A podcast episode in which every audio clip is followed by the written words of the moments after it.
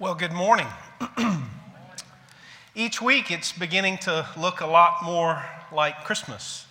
Uh, poinsettias are in place, those are a sweet addition to the Christmas season. The wreaths, the trees, the lights, the weather. Some days feels like winter and Christmas, other days it feels like spring. But we are making our way to Christmas. We are anticipating Christmas. And in our sermons together in December, we're touching on themes of Advent. What does it really mean that God came into the world as a child?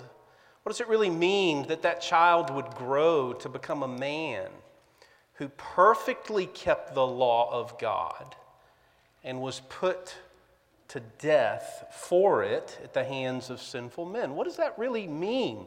And does it seem peculiar that we would celebrate it and anticipate it? This is the gospel story, and if you would listen and hear it through new ears, maybe having not heard or thought about such things, it really is odd to celebrate the birth of a child who would grow and be put to death for his perfection. It's curious, isn't it? But those are the themes of Advent. And the big picture that I'm hoping to um, encourage us in each week is that if the gospel's true, Christmas changes everything. Everything about your hopes and your fears, everything about your worries, everything about your anxiety and stress, all of these things somehow are spoken to by the power of what that Christ child would do. And so we've considered that Christ and this Christ child, this truth of Christmas, it really does propel us. The truth of it propels us with hope, daily hope. It really does calm us with a mysterious peace. Those are the two things we've looked at in the previous two weeks. And then today, I hope to highlight how, if the gospel's true and this Christ child is, is real and true in what he's done, then it really should overwhelm us with joy. It really should overwhelm us with joy. We have two passages this morning one from the Old Testament, one from the New. One I know is familiar to you because I've used it each week. And then the New Testament passage will be a new reading for us. Give your attention to Isaiah chapter 9, verse 6, and then 1 Peter chapter 1, verses 8 and 9. For to us a child is born, to us a son is given, and the government will be on his shoulders, and he will be called Wonderful Counselor, Mighty God, Everlasting Father, Prince of Peace. Though you have not seen him, you love him. And even though you do not see him now, you believe in him and are filled with an inexpressible and glorious joy. For you are receiving the end result of your faith, the salvation of your souls. Let's pray together. Lord, would you convince us of this overwhelming joy? Would you unstop our ears? And open our eyes and soften our sin hardened hearts. And would you do that with Christmas joy? We pray together in Jesus' name. Amen. So, if you were with us last week, I'll repeat myself, but if you weren't here last week, you'll hear this for the first time. But what I, one of the things I tried to say last week in introducing the Advent theme is that the church and the world, we often share a vocabulary. We share the same words, but oftentimes we have different dictionaries. We have different meanings, different understanding of those words. And so we saw that that was true with the word hope. Our world uses the language of hope, but the Bible speaks of a hope in Him that the world does not understand. We saw that it's true of peace, that in this world we Talk about peace, love, and happiness, but the Bible talks about peace in a more profound and beautiful way. And today I think we'll see the same thing is true of joy. It's very familiar language to us in our culture, but the Bible talks about this inexpressible, glorious, victorious joy that only those who trust in Christ understand and can comprehend in any way. So the same is true. Christmas joy. Now, here's an example of how our world defines it differently. Did you know? Did you know you can Google Christmas joy the week that you're preparing a sermon on Christmas joy? And you'll get a world's definition of Christmas joy. Do you want to know what it is? It says this. This is brought to you by I'll tell you at the end. See if you can guess where this comes from. Christmas joy, when I Googled it, a cheerful publicist named Joy teams up with a cynical vice president as she returns to her hometown to help a charity and to help her aunt recover from surgery. And while home for the holidays, Joy runs into her old beau named Ben. You know where that's from? The Hallmark Channel, which I have not watched. That's a claim to fame of mine. But you Google Christmas Joy, and there's a movie called Christmas Joy, and, and it, I think, is typical of what those movies look like. Well, that's the world's, one sense of the world's understanding of Christmas joy. Just fill in the blank however you wish. Have a little romance in there, a little nostalgia, and you got Christmas joy right? This morning, we're going to talk about what Christmas joy is according to Scripture and even what it isn't according to our own experience. So, Christmas joy, what is it? What is Christmas joy? Um, some of you know the name Marie Kondo.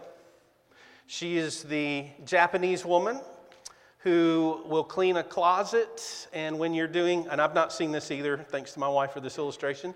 Uh, when cleaning a closet and not quite sure how to get the clutter out, she advises you to do what with items in the closet or in the house?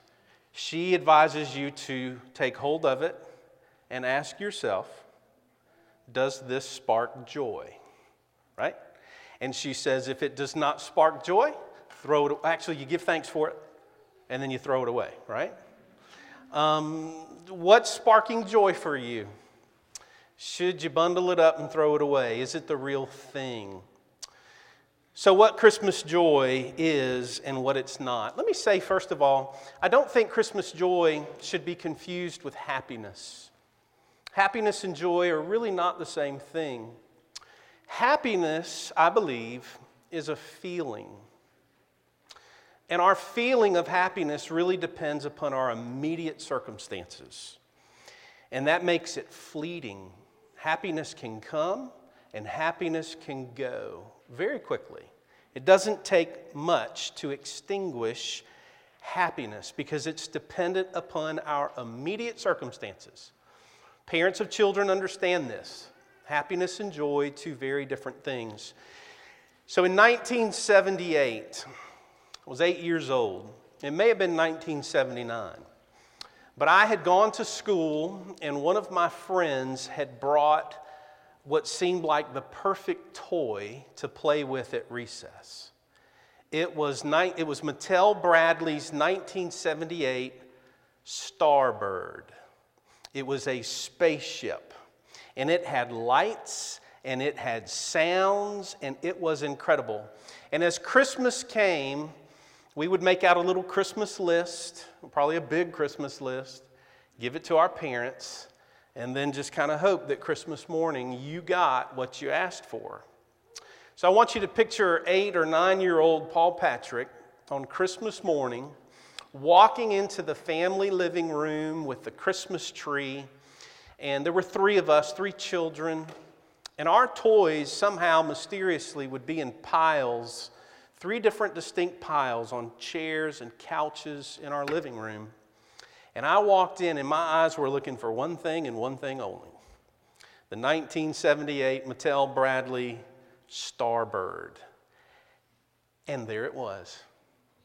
there it was on the end of the couch. And I was so excited, and I went and I grabbed it, and I was so thankful. I, I thought I had joy. Maybe I was having joy for the first time. And I picked that toy up and I started to push the buttons to see the lasers and the flashes and the lights and the sounds. No batteries in the toy.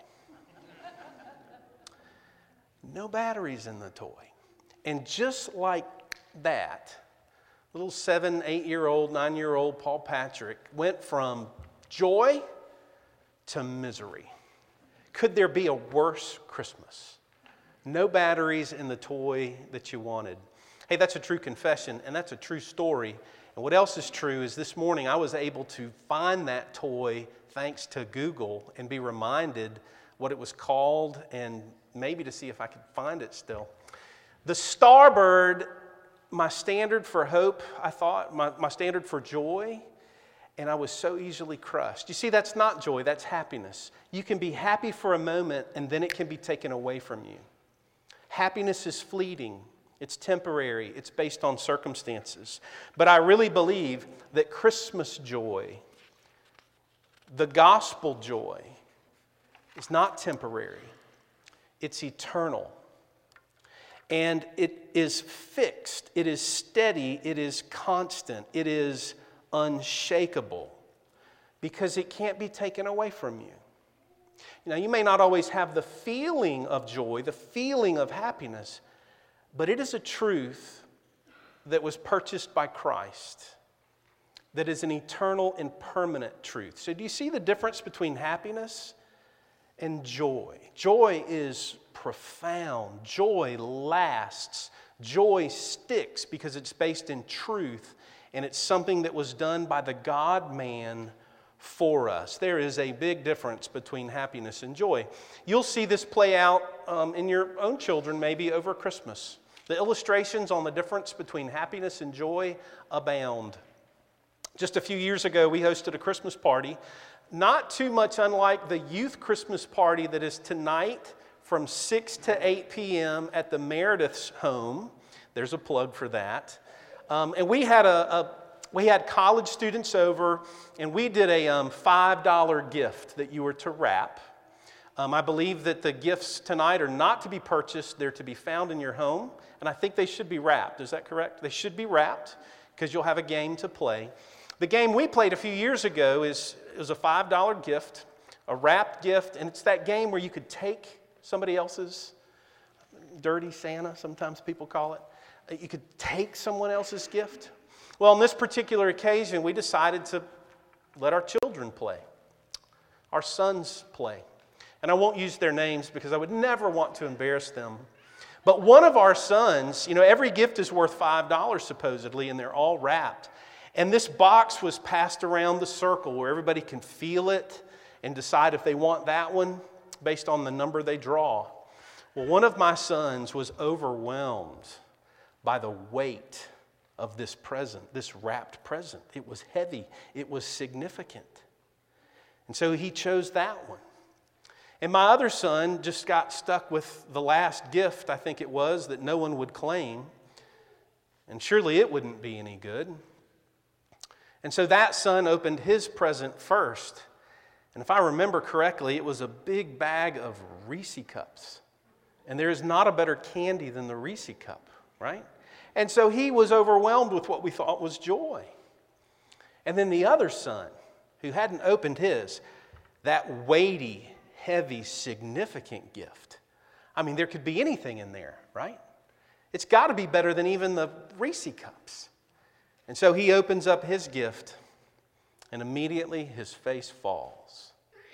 It's a big box of size D batteries just batteries, no toy. And it's the kind of battery that really doesn't go in anything anymore. And his face fell and he was crushed. And the one who thought he got nothing got Reese cups, and the one who thought he got everything got D batteries, which I'm pretty sure are still in our house unused. Maybe they'll appear tonight at the youth Christmas party. That'd be a good idea. I should have thought of that. Listen, joy and happiness, you're going to see it play out in your living rooms, those of you who have young children. You're going to see it. Help your children understand this. Talk to them about fleeting things and eternal things. There is a difference.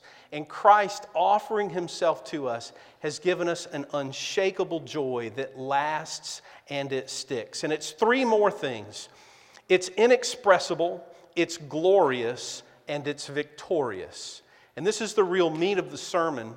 And here's the curveball it doesn't come from a text that I've read.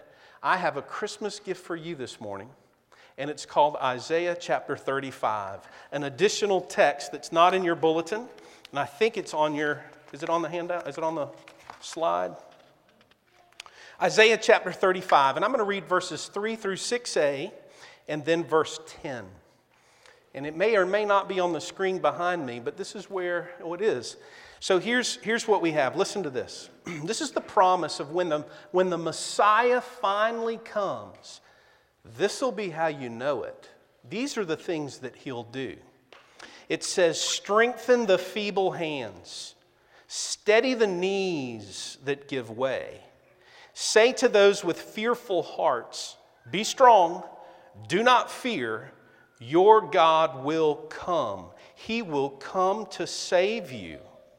Then will the eyes of the blind be opened and the ears of the deaf unstopped. Then will the lame leap like a deer and the mute tongue shout for joy. And those the Lord has rescued will enter Zion with singing. Everlasting joy will crown their heads. Gladness and joy will overtake them and sorrow and sighing will flee away. Do you hear that beautiful picture of when the Messiah comes? He will strengthen the weary, the ones who just, their hands are tired, they've labored, they can't hold their hands up anymore. He will strengthen those hands. Those who have feeble knees, those who are weary and can no longer stand, they're faint, they're ready to drop in life, they're ready to drop in their faith the truth of the Messiah will comfort you, encourage you, sustain you. And those who have fearful hearts, those who trust the Messiah but they're overwhelmed with the fears of this life, the bad news, the diagnosis, the loss of a job, the Messiah will bring a comfort and encourage your hearts because he's going to do something that's profoundly good for his people and for his church. And in verse 4b, it says essentially, help is on the way. For those who are weary, those who are faint, those who are discouraged, know that help is on the way. The Messiah is coming. And when he comes, everything that's wrong, it'll be made right. It'll be made right. The blind will see, the deaf will hear, the lame will leap, the mute will shout for joy because the joy of Zion is overwhelmingly good. Joy. A joy that's overwhelming and that's good. I want you to think about that. Now, we have different personalities in the room. Some of you, you your highs are high, right? You can get excited and gleeful and, and cheerful. Others of us, we're just kind of right here all the time. And some of us can dip low quickly and easily. But this says the day is coming where God's people are going to be overwhelmed with joy. The most introverted among us, the most calm and steady and below the radar, are going to shout for joy, are going to sing for joy that everything that was wrong and crooked and broken in this fallen world, it's going to be made right. And it's going to be made right forever forever. That's overwhelming joy. So if you've been overwhelmed by, you think, bad news, by sadness, by depression, there's a day coming for you. If your trust is in Jesus, you're going to be overwhelmed with joy. Solid joys and lasting treasure, none but Zion's members know. You know that hymn, Glorious Things of Thee Are Spoken? It's a John Newton hymn. There are solid joys and lasting treasures in the kingdom of God. Everything else of this life, it's a hollow joy and they're treasures that do not last. So consider your joy. Is it this substantial joy, or are you easily disappointed because you've put your trust in lesser things? Second point, and the first point is the longest. Second point Christmas joy. Why do we need it? Why would the Bible talk about joy and being overwhelmed by joy? Well, quite simply because without it, we are trapped in a sin darkened world of gloom and despair where we are homeless and joyless. Let me say it a little differently. If the gospel's not true, then gloom and despair are here to stay. And we are homeless. There is no place for us and we would therefore be joyless. But the gospel is true. It's what we believe. And because it's true, we are overwhelmed with the hope of joy. That joy is eternal and it is lasting. One of my favorite Christmas hymns, and we've sung it once or twice already this season, is Come, O Come, Emmanuel. And I want to highlight a few words uh, from that hymn. But listen to the gloom and despair and how the gospel dispels it, it chases it away. Three stanzas from there. O come, O come, Emmanuel, and ransom captive Israel that mourns in lonely exile here until the Son of God appear. O come, O branch of Jesse's stern, unto your own and rescue them. From depths of hell, your people save and give them victory o'er the grave. And then, O come, O bright and morning star, and bring us comfort from afar. Dispel the shadows of the night and turn our darkness into light. Do you see that? Our Christmas music is reminding us of true things. This is a world of gloom and darkness and despair. But what God has offered us is like a bright, shining light of hope. And that's what we celebrate at Christmas. That's what Christmas joy really is. C.S. Lewis says all of this in his own way in that wonderful story, The Chronicles of Narnia, which I was reminded of in thinking through this uh, subject this week. If you're familiar with the story, you'll remember this. If you're not, I hope it will still connect with you. But Narnia is the place that is what? Always winter and never Christmas. Always winter, always cold, always gloomy. All the hard part of winter, but never the good part of winter, which would be Christmas. Narnia is under the curse of the White Witch. There's a passage in the story where Father Christmas comes on the scene.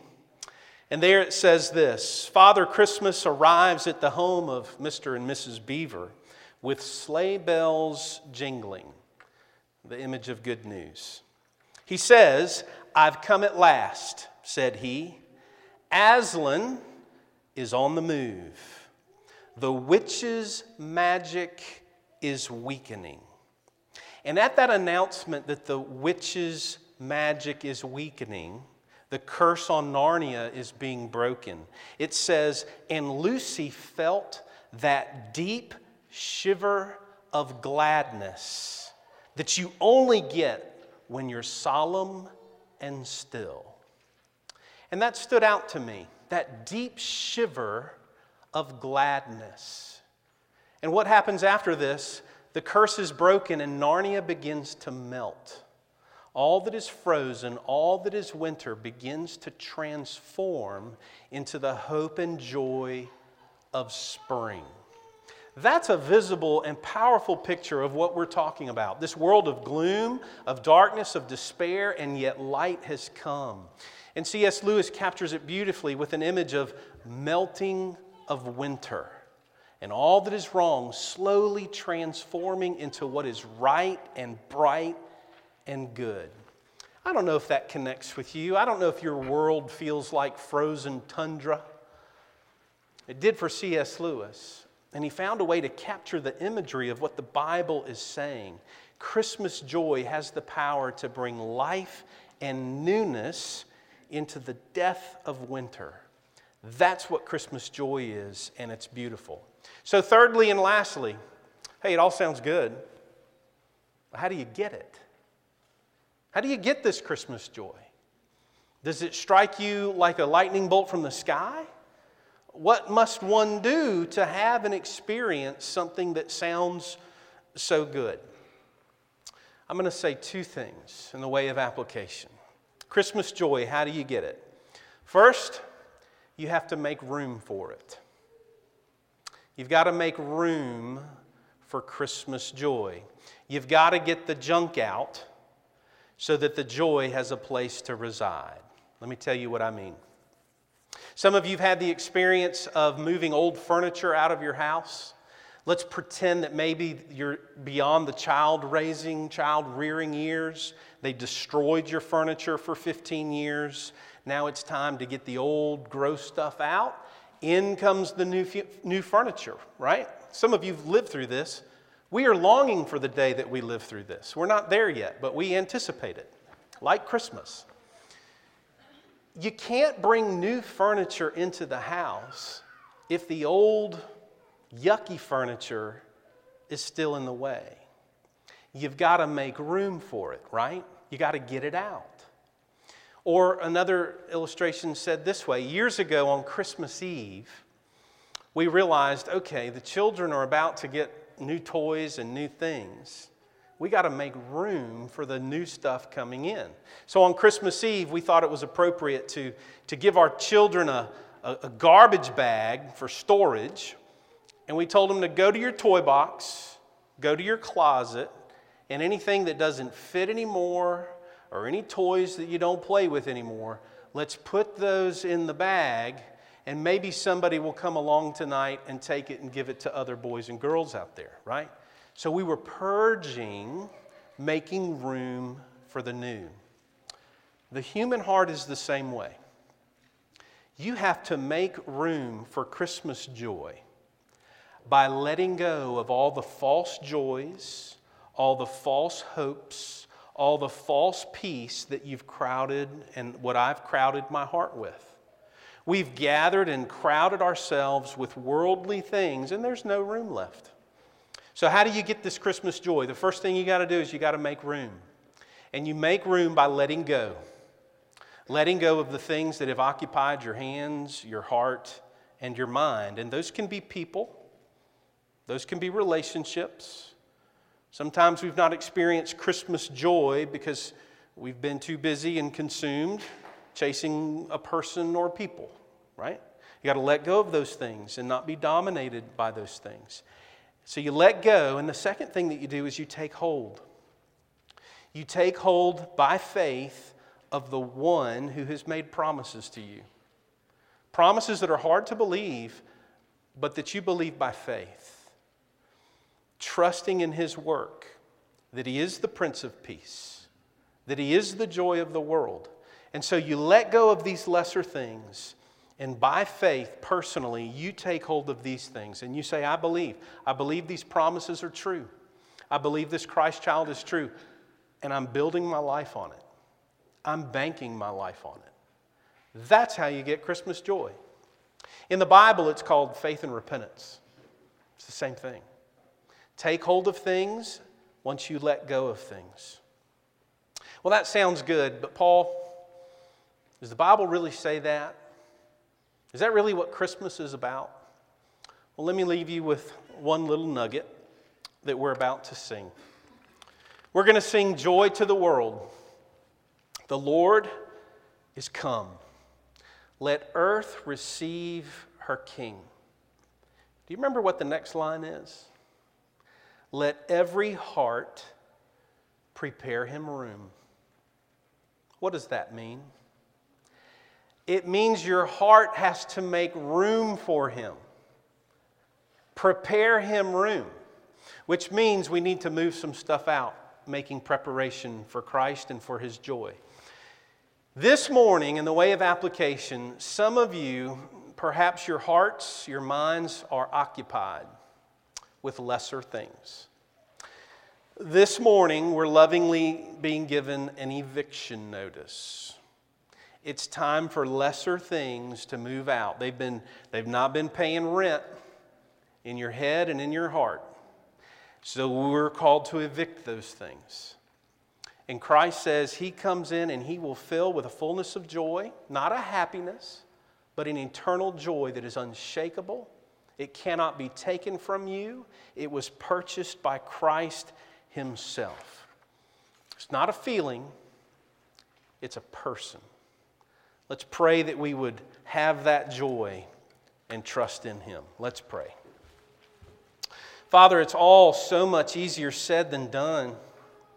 But Lord, would you by faith enable us to evict the things of our heart that have taken up space and not served us well? And Lord, would you yourself come and rule our hearts the way that we sing about? Would we prepare room for you in our hearts by evicting lesser things? We ask it, we pray for it in Jesus' name. Amen.